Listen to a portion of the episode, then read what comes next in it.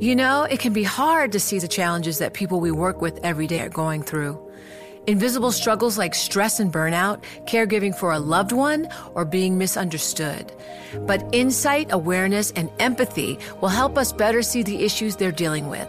And that can make us and our companies healthier too. I'm Holly Robinson Peete. Join us on The Visibility Gap, a new podcast presented by Cigna Healthcare. Download it wherever you get your podcasts.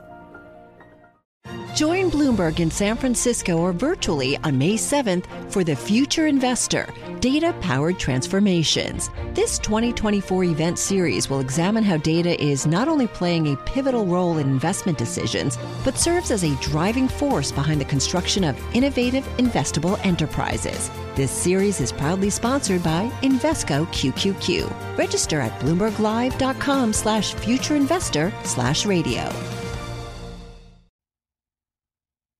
Help is on the way, but the world still needs a shot in the arm.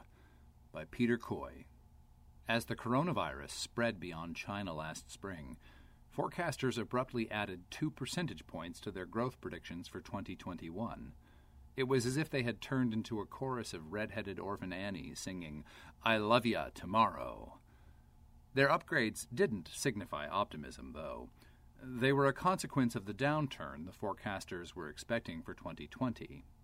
With a deep recession as the new baseline, the partial rebound they anticipated would represent a big year over year percentage increase in output. And here we are. COVID 19 is claiming more lives than ever, and vaccines are rolling out more slowly than expected. So economic activity this year will track well below its pre pandemic trajectory. But because it won't be as depressed as last year, on paper 2021 will look like a blockbuster. Bloomberg Economics is forecasting a 4.9% increase in the world's gross domestic product and a 3.5% increase for the U.S., the strongest since 2005. There's less here than meets the eye. Economic growth is hard to predict even in a normal year. It's infinitely harder with a pandemic raging. Vaccines were developed in record time, but more contagious strains of COVID are spreading rapidly. Vaccine distribution is proving problematic, and a lot of people still aren't taking precautions for themselves and those around them. There will be bumps along the way, Bloomberg Economics writes in its global outlook, understatedly.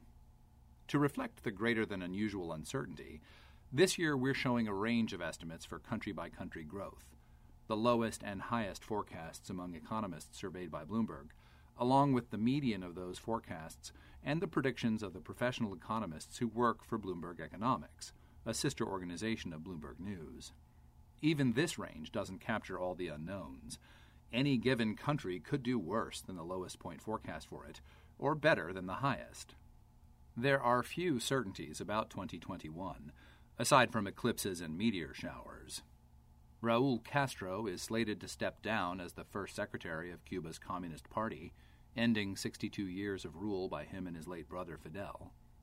Angela Merkel, Europe's most powerful leader since 2005, will retire as Chancellor of Germany after federal elections scheduled for September 26th. There will also be important elections in Ethiopia, Hong Kong, Iran, Iraq, Israel, the Netherlands, and Peru.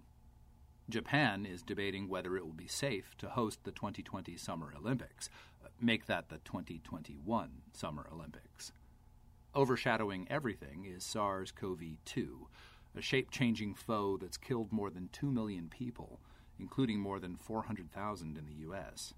A highly infectious variant discovered in the UK, named B117, has been found in more than 50 countries.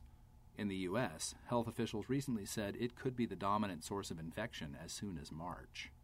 Local and national governments are ordering lockdowns to keep soaring infection rates from overwhelming hospitals. That's a blow to economic growth.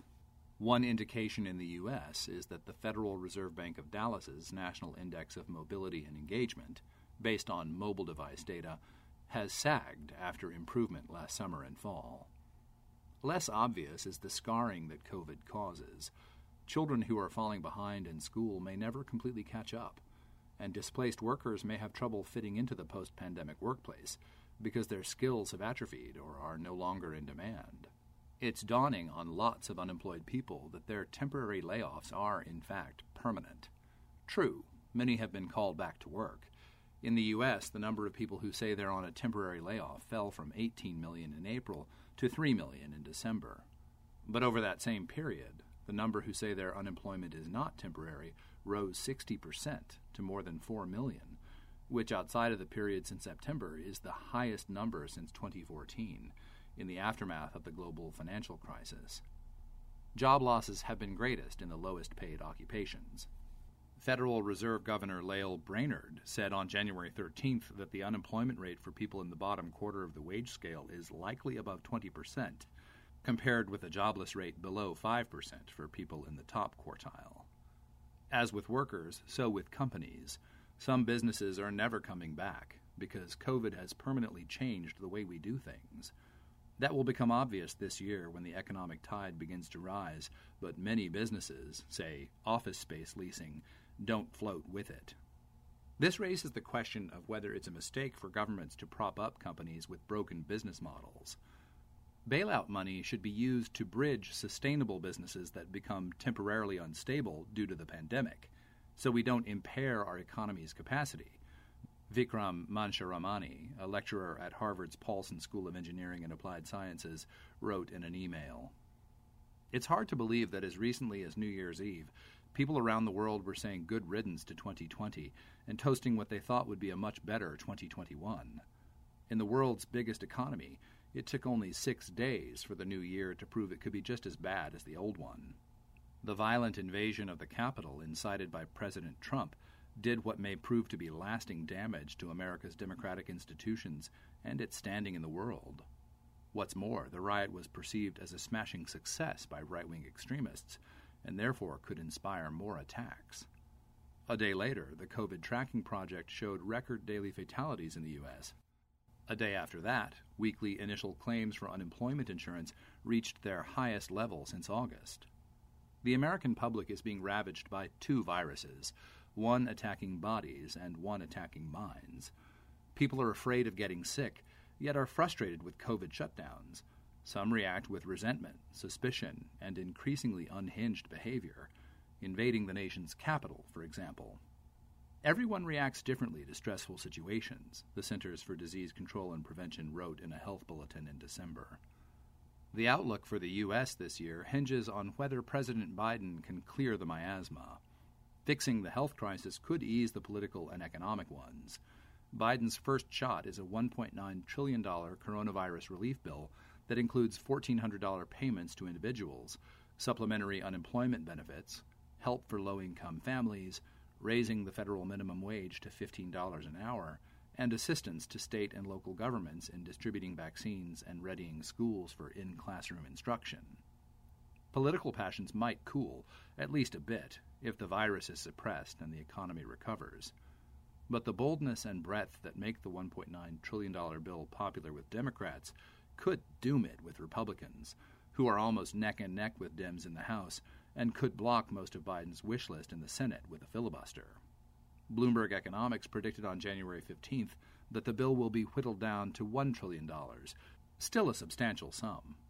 That could be enough to push economic growth above 5% this year, compared with our current baseline of 3.5%, the economist said.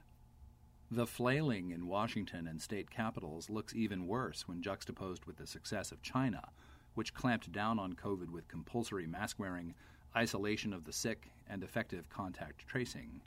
China's death rate from the virus is less than one third of 1% of that in the U.S. Chinese are blithely eating in restaurants, sitting in theaters, attending school, and going to work. On January 18th, the government reported GDP grew 2.3% in 2020, which makes China the only major economy to avoid a contraction for the year. Exports helped. They rose 18% in December from a year earlier, despite slow demand growth abroad, because Chinese exporters grabbed market share from foreign rivals. This year, Bloomberg Economics forecasts that China will take advantage of stronger economic growth abroad to realize GDP growth of 8.2%. Don't expect Biden to roll back the Trump tariffs on Chinese products anytime soon. The mantra for the Biden people has been mostly no sudden moves, says William Reinsch, a trade official in the Clinton administration and senior advisor at the Center for Strategic and International Studies. Biden's team is likely to insist that China abide by the import commitments it made under a de escalation agreement that took effect in February 2020. It will differ from Trump's team in pushing China harder on human rights and enlisting allies to jointly combat unfair trading practices. The pandemic slammed the UK's economy worse than any other member of the Group of Seven Nations, with GDP declining an estimated 10.3% versus about 3.6% in the US.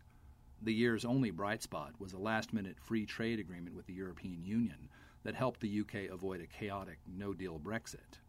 Bloomberg Economics predicts 4.2% growth this year, assuming the virus comes under control. Authorities expect to begin lifting the third lockdown in early March in phases. You can't just open up in a great open sesame, Prime Minister Boris Johnson told reporters on January 18th.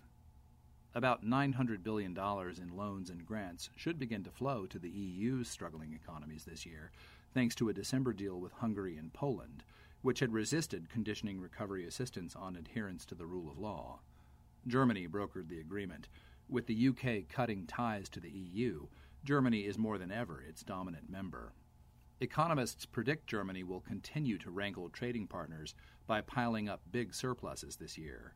The surplus on its current account, a broad measure of trade in goods and services and investment income, could amount to 6.5% of GDP this year, up from 6.3% in 2020. Merkel's most likely successor as chancellor is her ally Armin Laschet, the governor of populous North Rhine Westphalia, who was elected on January 16th to head her party, the Christian Democratic Union. Japanese Prime Minister Yoshihide Suga, who took over from the long serving Shinzo Abe in September, is under pressure to suppress a COVID outbreak that's prompted voluntary restrictions in prefectures that account for 60% of Japan's economic output. He told Parliament on January 18th he's still hoping to stage the Olympics this summer. In South Korea, which has fought the pandemic almost as successfully as China, President Moon Jae in is able to focus this year on a secondary issue making housing more affordable.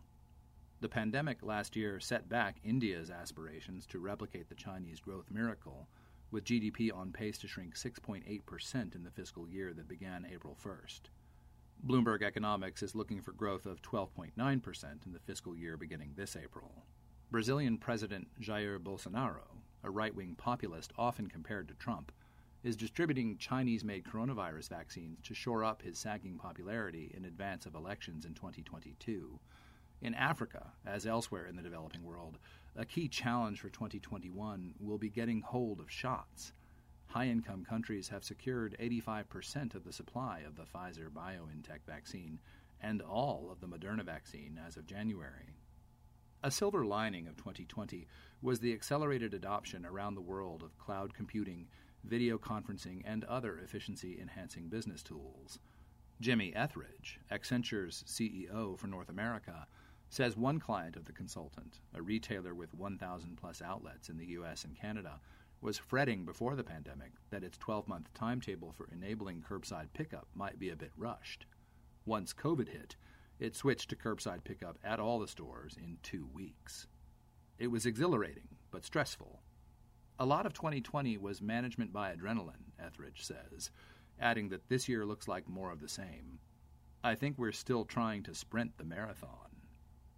Join Bloomberg in San Francisco or virtually on May 7th for the Future Investor Data Powered Transformations. This 2024 event series will examine how data is not only playing a pivotal role in investment decisions, but serves as a driving force behind the construction of innovative, investable enterprises. This series is proudly sponsored by Invesco QQQ. Register at bloomberglive.com slash futureinvestor slash radio.